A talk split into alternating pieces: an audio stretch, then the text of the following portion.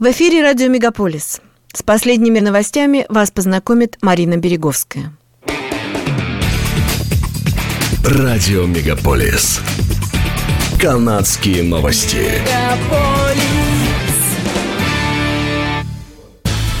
Правительство Канады намерено предоставить недорогие кредиты строительным компаниям, а также создать фонд доступного жилья в размере $1 миллиарда. Недорогие кредиты для застройщиков помогут построить 30 тысяч новых единиц жилья. Это обойдется правительству в $15 миллиардов. Министр жилищного строительства Шон Фрейзер сообщил, что застройщики получат кредиты по более низким процентным ставкам для строительства жилья для аренды.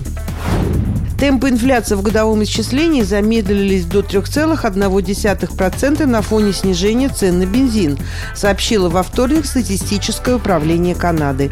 По данным управления, наибольший вклад в инфляцию по-прежнему вносят расходы на выплату процентов по ипотечным кредитам, покупка продуктов питания в магазинах и арендная плата. Расходы на выплату процентов по ипотеке выросли на 30,5% по сравнению с прошлым годом, а стоимость аренды жилья на 8,2%.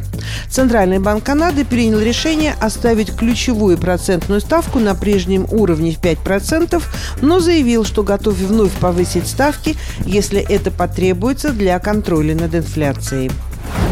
В провинции Онтарио достигнуто предварительное соглашение с учителями начальных классов, что позволяет избежать возможной забастовки. Министр образования Стивен Лече подтвердил заключение соглашений в социальной сети во вторник утром.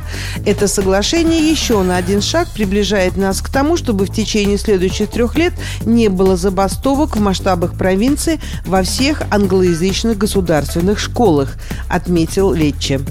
Новое предварительное соглашение затронет около 80 тысяч учителей и преподавателей, работающих по совместительству по всей провинции.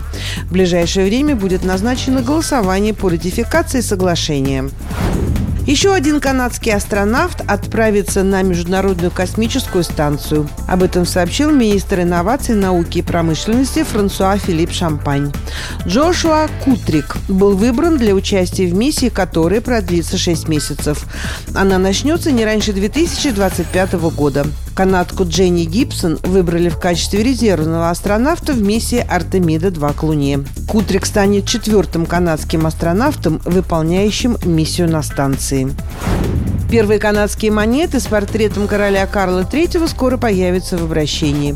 На сайте Канадского королевского монетного двора рассказывается, что более 350 художников и граверов представили свои варианты монеты на конкурс авторитетной экспертной комиссии. Монетный двор выдвинул целый ряд обязательных требований, включая надежность изображений и дешевизну массового производства монет. Был выбран дизайн, на котором король смотрит в сторону, противоположную стороне, в которую смотрела на монете королева Елизавета II. Победивший дизайн был отправлен в Букингемский дворец для одобрения и утверждения. Известно также, что скоро портрет монарха появится и на купюре в $20. С начала года в Канаде реализовано почти 1,5 миллиона машин, что на 10% больше, чем год назад. В марочном рейтинге за период с января по октябрь этого года лидирует Toyota, продажи которой выросли на 8,8%. Продано 163 893 новых автомобиля этой марки. На втором месте находится Ford. Замыкает подиум Chevrolet. Лучшую динамику продаж демонстрируют также автомобили марки Kia и Honda. В это воскресенье главный зимний волшебник вернется в Торонто в рамках 119-го ежегодного парада «Санта-Клаус». Данный парад проводится в городе с 1905 года и уже стал традиционным.